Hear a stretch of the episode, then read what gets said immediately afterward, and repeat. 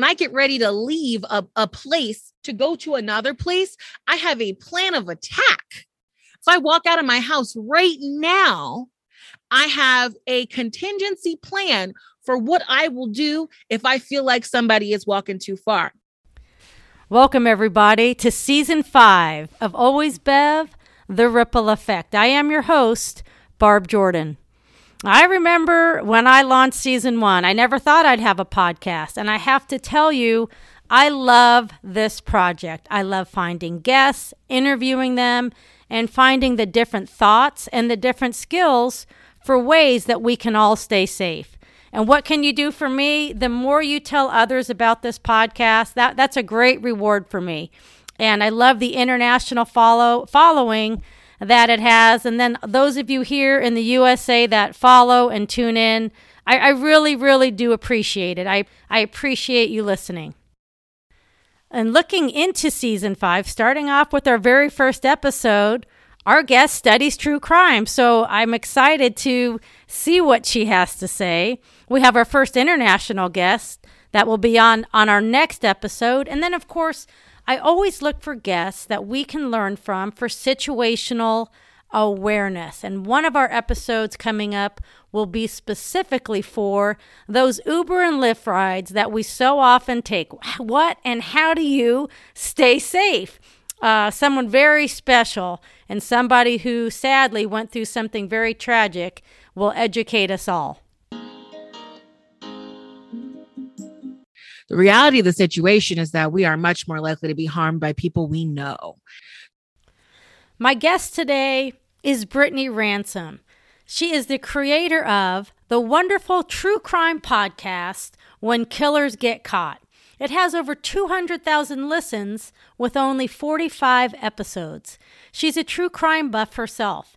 She realized that she could translate her decades long habit of delving deep into every crime or criminal that has fascinated her. And her content is accessible to anybody that wants to learn. She was featured in the October 2021 episode of ABC's 2020 discussing Gabby Petito. In fact, that's how I found her. And she has other documentary and other exciting content in the works. First of all, Brittany, what led you to start a podcast about killers and true crime? Oh, I wanted to do it years ago. I just talked myself out of it. I wasn't ready. I didn't have the right supplies. Uh, I just knew that I, you know. I wanted to do a podcast. And originally, oh, this is embarrassing, but I'm going to admit it anyway. I tried to do like a, a dating relationship podcast with friends of mine and that did not go well. It just it was impossible to like get everybody together and then I just don't think the subject was right for me. And then it just kind of clicked. Uh, one day, I'm going to say it was like December in 2020. I saw a TikTok and the guy had loads of reviews, like, like loads of comments. And I realized I was like, wait a second, there's a community for this. And then I went, I'm going to start the TikTok and then from the TikTok, we're going to build the podcast off of that. And this is something I know. So I just, this was just a casual hobby. of course, that makes sense now in hindsight. Talk about what you know, not what you think will be popular. But what is your attraction to true crime? I think it's everybody. It's the same thing for everybody. There's this desire to see a conclusion. You know uh, this this bad thing happened and bad things happen constantly. And in these stories you get you get the bad guy. There's some sense of justice. And that's the reason why my niche is what it is specifically discussing caught killers because frankly it's downright depressing the number of people who are missing and we just never know and the amount of cold cases in the US so at least in this vein, I get to you, you get some some level of satisfaction from it. Well, you're coming up on your one year anniversary. So I know you've done a lot of research, done a lot of a lot of interviews.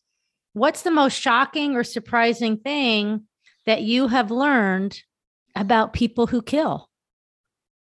It's kind of weird. I wouldn't say it's surprising. It's definitely not surprising anymore. It's much think like someone like Gary Ridgway.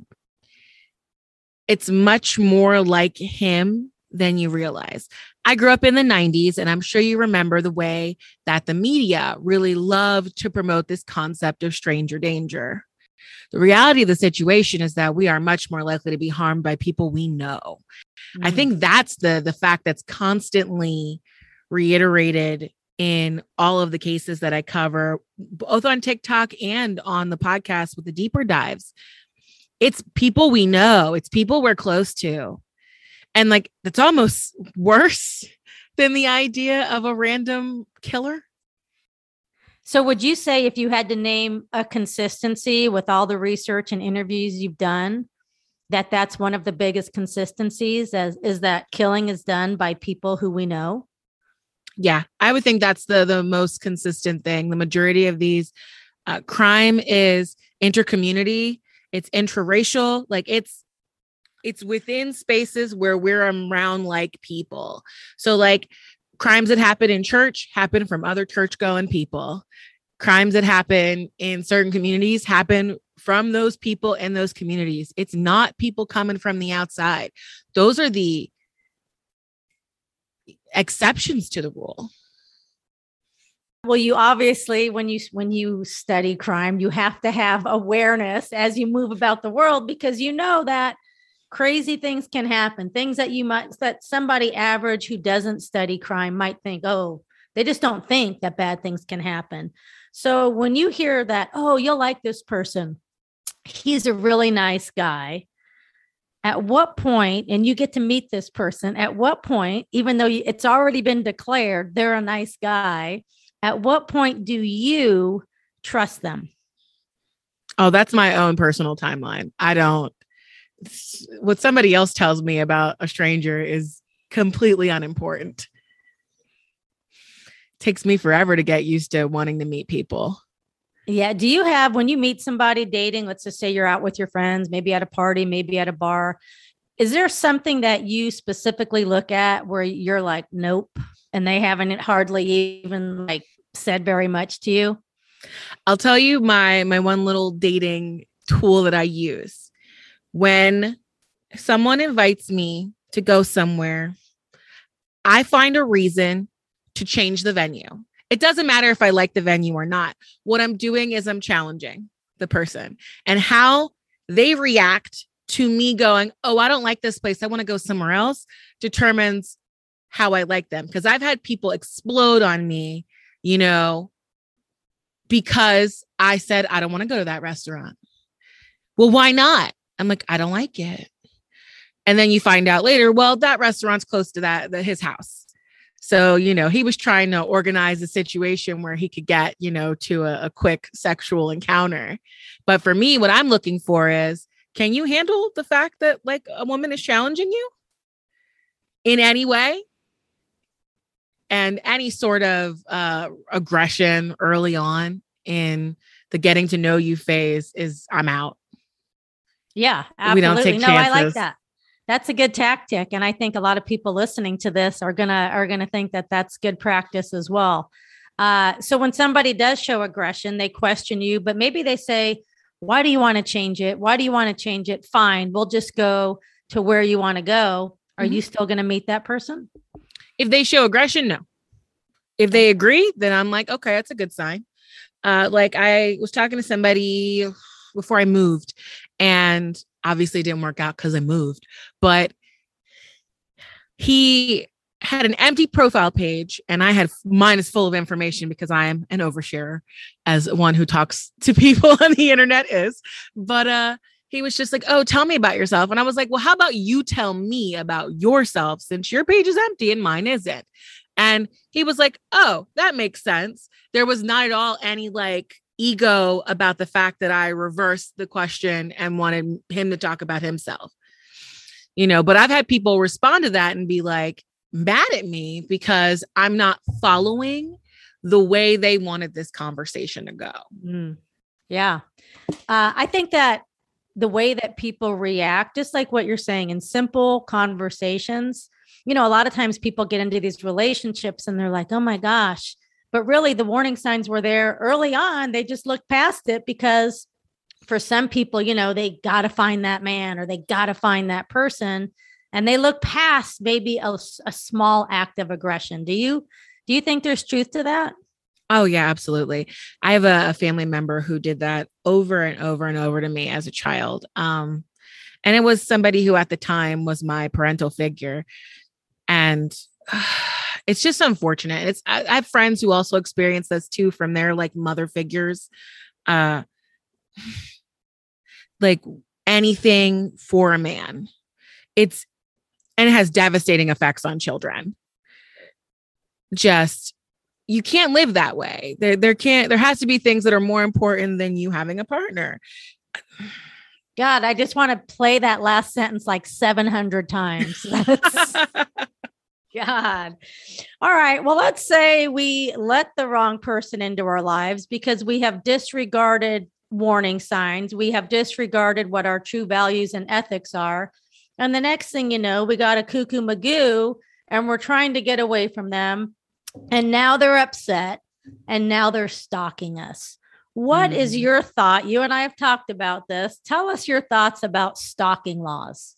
Stalking laws are useless and they're mm. completely ineffective. They, the majority of the laws in the US pretty much they use the terminology and it makes me really angry, but it's like what a reasonable person would deem a threat.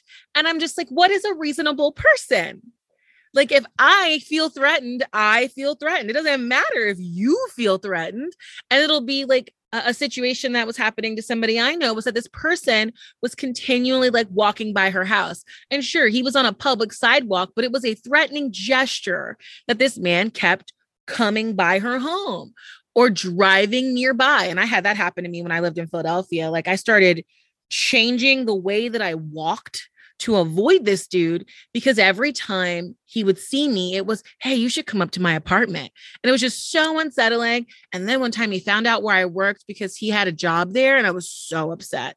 But like, there's nothing in the guidelines to help with that. They want an active violence from the person who's stalking you. And the problem with that is that stalkers go from doing nothing, doing nothing to murder real fast. So that escalation that the police want could be the end of somebody's life. Mm. Yeah, great point. Now, you've had some concerning behavior by people that you've dated. Mm-hmm. Uh, one in particular, you know, you're a strong, confident woman. And sometimes guys have a hard time handling that. Did that oh, ever yeah. escalate during one of your relationships where somebody couldn't handle maybe your path of success and that you are confident and that you do know what you want? I was in a really long term relationship in my early 20s that went into almost 30. And uh, this person was about seven years older than I was. And I thought at 23 I was I was the big boss. I knew exactly what I was doing, but I I didn't recognize uh, the way that that relationship went. I mean, the the silent treatment stuff started like almost immediately, and he was just like, "Oh, I just I don't want to talk to you when I'm upset. I'm I'm afraid I'll say something awful." And I was like, "That seems logical, okay." And things outside of that, things were fine until my mom passed away. And the situation with that was that I lost really the ability to care about much. I ended up in a lot of intense therapy and like my job mandated it because I kept like calling out because I just couldn't function.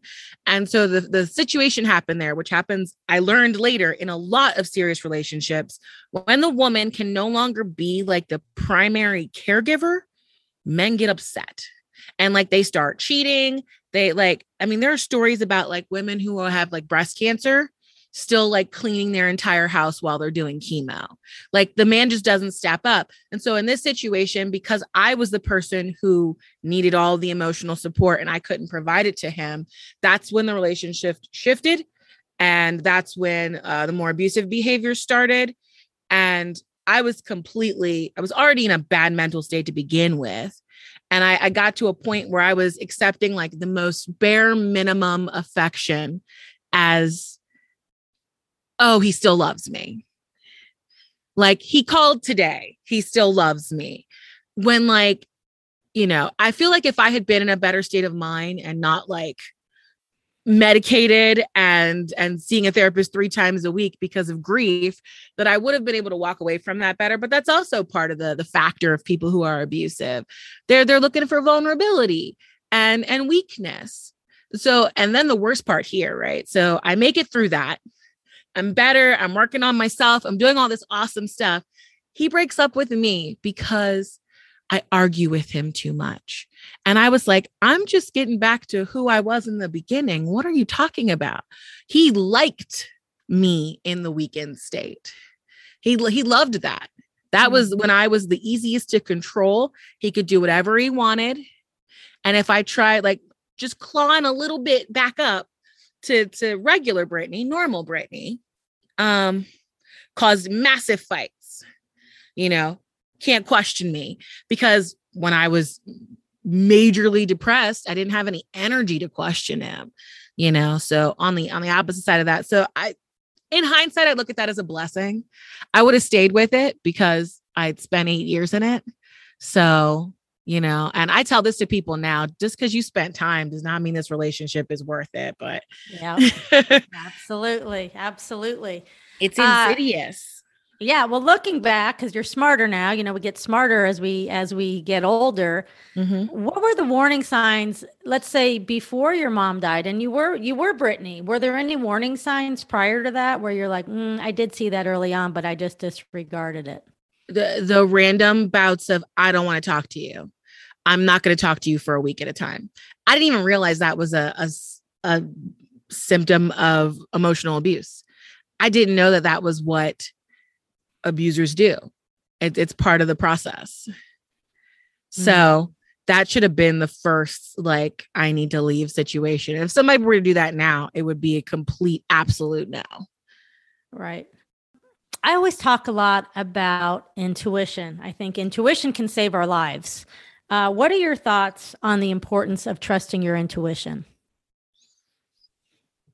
The funny thing about it is people look at intuition as like some sort of magical zen feeling. I'm like, this is observation. This is the fact that you are watching things and then later on your brain's making connections. So trust that that your brain is making a connection here that makes you feel uncomfortable. Like a weird thing that happened to me with uh, someone I was talking to online he had sent me a picture of him at work like weeks before. And then he sent me a message that was like, Hey, look what I did at work today. And he sent me the same picture. And I went, That's weird. That something, there's something weird going on here. And then I, I, I paused and I was just like, he keeps begging me to call him on the phone, but when I call him, he doesn't pick up. And I was like, I'm gonna leave. And I just sent him a message. I was like, I don't think this is gonna work out. I was like, good luck. And then I blocked him on everything. um, because I was just like, why are you working off of a, a script when trying to meet somebody? That's what I saw that as. He had a script, he had set pictures he was sending, and he forgot which pictures he had already sent to me. Right, was this right. even the person I thought I was talking to?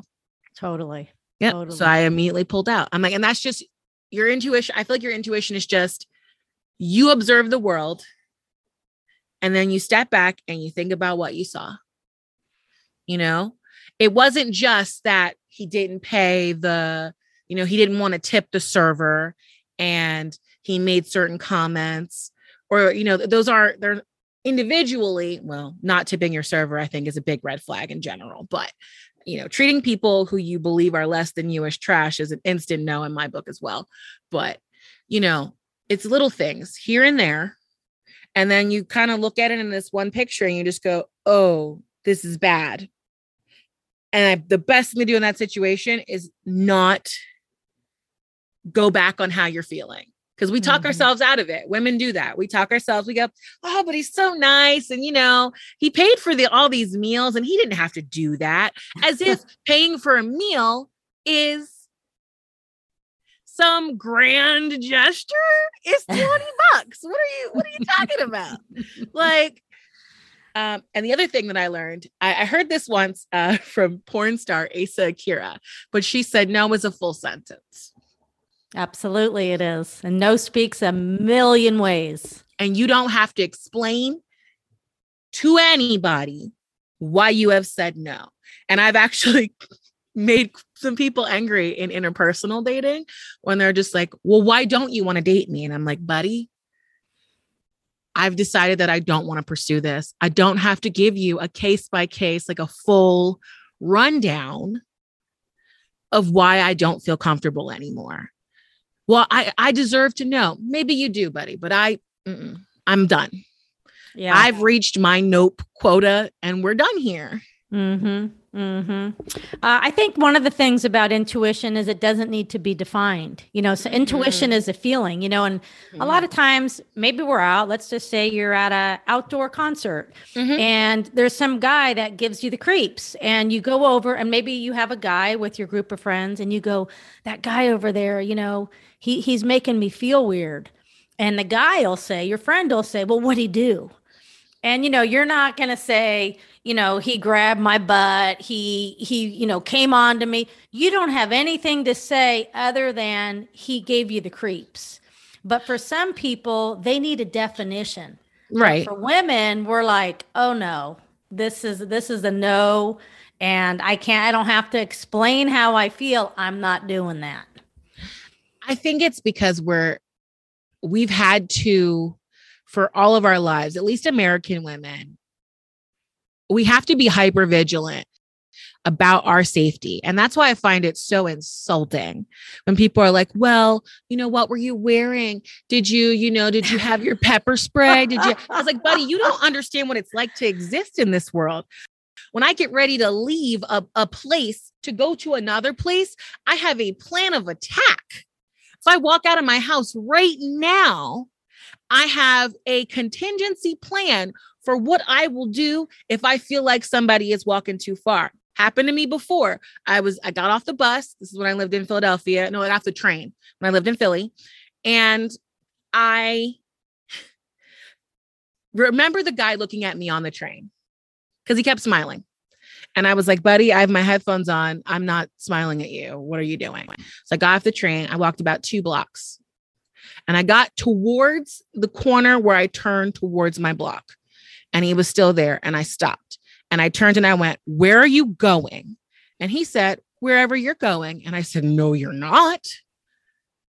And then he was just like, No, no. And I was like, You're going to walk wherever the fuck you're going right now. Oops. I'm not sure if I'm allowed to curse.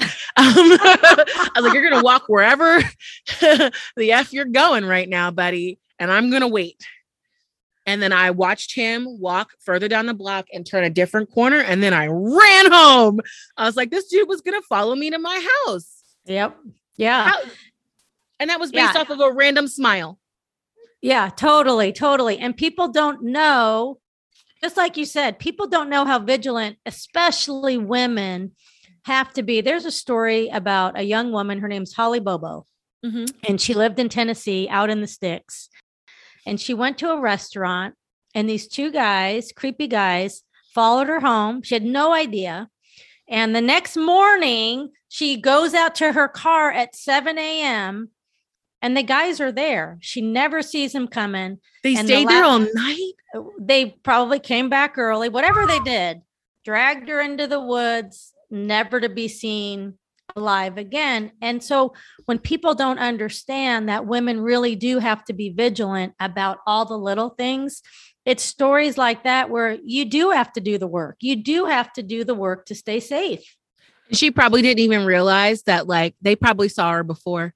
They've probably been casing her for quite some time. Mm-hmm. Yep, absolutely. It's absolutely. it's never as like random as you think. Like it'll be like uh, there was a case that I was uh, I felt so bad. It was a cold case that recently got well, they reopened it and they found the people who did it because based on like old DNA. But it was this, she was like 16 years old and it was a customer at her restaurant. And the guy just came by every day. And I'm sure she felt deeply uncomfortable by this older man who kept coming to her restaurant to see her every day. And I've spoken with some of my friends about that. Uh, I work oh, I used to work at summer camps in between when I was a teacher, you know, in between school years. And like there were situations where some of the like college girls that I worked with told me about situations where like they would hide in the back of the restaurant or hide in like the employee rooms whenever a certain customer came in. And like I can't wrap my brain around the fact that a store wouldn't go, you can't come here anymore when you are literally terrorizing teen girls. So this is like 2012. I'm trying to remember the name of this writer. He wrote for Cracked. Um, and it was like harsh truths that'll make you a better person. And he was specifically talking to young men because that was his demographic of people who liked him. Um, and this concept that men have that they deserve the girl like in the movies you did a thing and you deserve the girl. And he he said it was so funny because it was i'm a nice guy is the same thing as a restaurant that says we serve food here or a movie that says there are actors in this film. Like it's the bare freaking minimum and you want some level of cookies, kudos for like being the basic for a decent human being. And then they say things like, oh, but I'm not like those other guys. And I'm like, well, I'm also not dating those other guys either. Like, I want kindness, compassion, empathy, you know, like d- deep human emotions. And you're at the point of like, I said she was pretty and I like, I asked her to go have coffee with me. And I'm like, buddy, what, what are you doing here? You're not selling yourself right. in any way, shape, or form. Just I'm here and I exist. And they think that that is enough to gain the trust of women. You're absolutely out of your mind. Yeah. Okay. Well, let's flip it. What do you want to say to the women that that is enough for them? fix your self esteem. That's the key thing here. We only believe that we don't deserve enough because somewhere in our life, maybe it's your childhood, maybe it's your experiences, but somewhere you learn the lesson that you don't deserve more. We deserve more than the bare minimum in our personal relationships in all of our relationships honestly. That's one of the reasons why i love the great resignation that's going on in the us right now. People who are demanding living wages and and better treatment from employees we deserve better than the bare minimum in everything mm-hmm. i'm not saying you deserve the best of all the best but can we find a minimum like a middle ground here not dirt or gold like there's got to be a middle ground here of of what you accept as behavior. And like honestly, we learn this stuff as children. It's why I accepted certain things that I would never accept now because when I was little, I was neglected and I that neglect turned into being a people pleaser and doing anything so that people liked me. Oh, I just wanted to be liked so much. And the hilarity of it is that now as a 34 year old woman i could care less who likes me and people like me now when i just don't care but when i was obsessed with it i i hurt myself over and over again putting myself in these awful positions so that i could be there for people who cared nothing about me yeah, so like well, I'm glad you. I'm glad you made it through that phase of your life, and hopefully, it was a short phase. Unfortunately, not so much. All right, I got one more question for you, and sure. I mean, I I know the answer, and it's but I I love to a- ask this question. So, with all of your studying, your interviews, everything that you're doing, mm-hmm. when you hear the phrase, "I live in a nice neighborhood," bad things like that don't happen here. What's your first thought? You're lying to yourself. Bad things happen everywhere. we we did this in the US with this whole concept of like segregating ourselves. In the past it was racial, now it's financially. But, you know, we've we've told ourselves that, you know, it's it's those poor neighborhoods where the bad things happen. Listen, when I was living in West Philadelphia just walking through town, it I had no care in the world. I was like, listen, if somebody robs me, I'm to just give them my bag and keep it moving. You know, I wasn't worried about I was vigilant, you know, hence the situation with the guy on the train, but I wasn't scared to live in a, a quote unquote bad neighborhood. But really bad things happen in good neighborhoods. Really bad things happen in good families. I mean, you uncover these, look at the whole situation with the Murdaughs that's happening in 2021. You know, rich family, two kids, wife. Now we have this whole conspiracy around this dude and laundering money and killing people and bad things can happen anywhere and there's absolutely no method for you to be completely safe 100% of the time. All we can do is find ways to mitigate risk and not take unnecessary chances. But like we also just you got to live your life too yeah, yeah, for sure. No, and, and I think that's it's great advice. And I think I think more and more in the world, obviously, if you don't think there's violence in, in today's world, my God, you're walking around with the biggest blinders on that I've ever seen. So rose colored um, glasses. Oh my God, just garden, garden glasses. Um, all right. Well, listen, you have been fantastic and I appreciate your insight on all this. And and I think you've provided some great awareness and education for our listeners to close tell me tell me a big nugget about your podcast. Why should people listen to your podcast? When killers get caught is deep dives into killers that we know about some that are definitely overexposed but i tried to cover in different ways and learn about the things that happened in their lives that contributed to who they became. Not as a, a way to give them a pass but as a way to try and understand sometimes what can I don't want to say the it's not what can make people go crazy, but it's what can make people feel like the only thing they have going for them is that murder.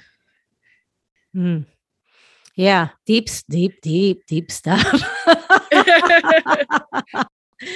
All right. Well, listen, Brittany, good luck to you. Uh, I know your your new uh, season is launching in 2022. That's season two. Yep, so, season two, January 6th, 2022. All right. You got it. You got it. Thank you so much for being part of Always Bev, the ripple effect. And I think you and I are going to hopefully stay in touch. Oh, yeah, absolutely. Thanks for having me. On my next episode, when your boyfriend's a little bit older than you and you think you're in love, but sexual assault enters the relationship, what do you do? And how do you find a way out? I'm your host, Barb Jordan. Thanks for joining me on another episode of Always Bev, The Ripple Effect.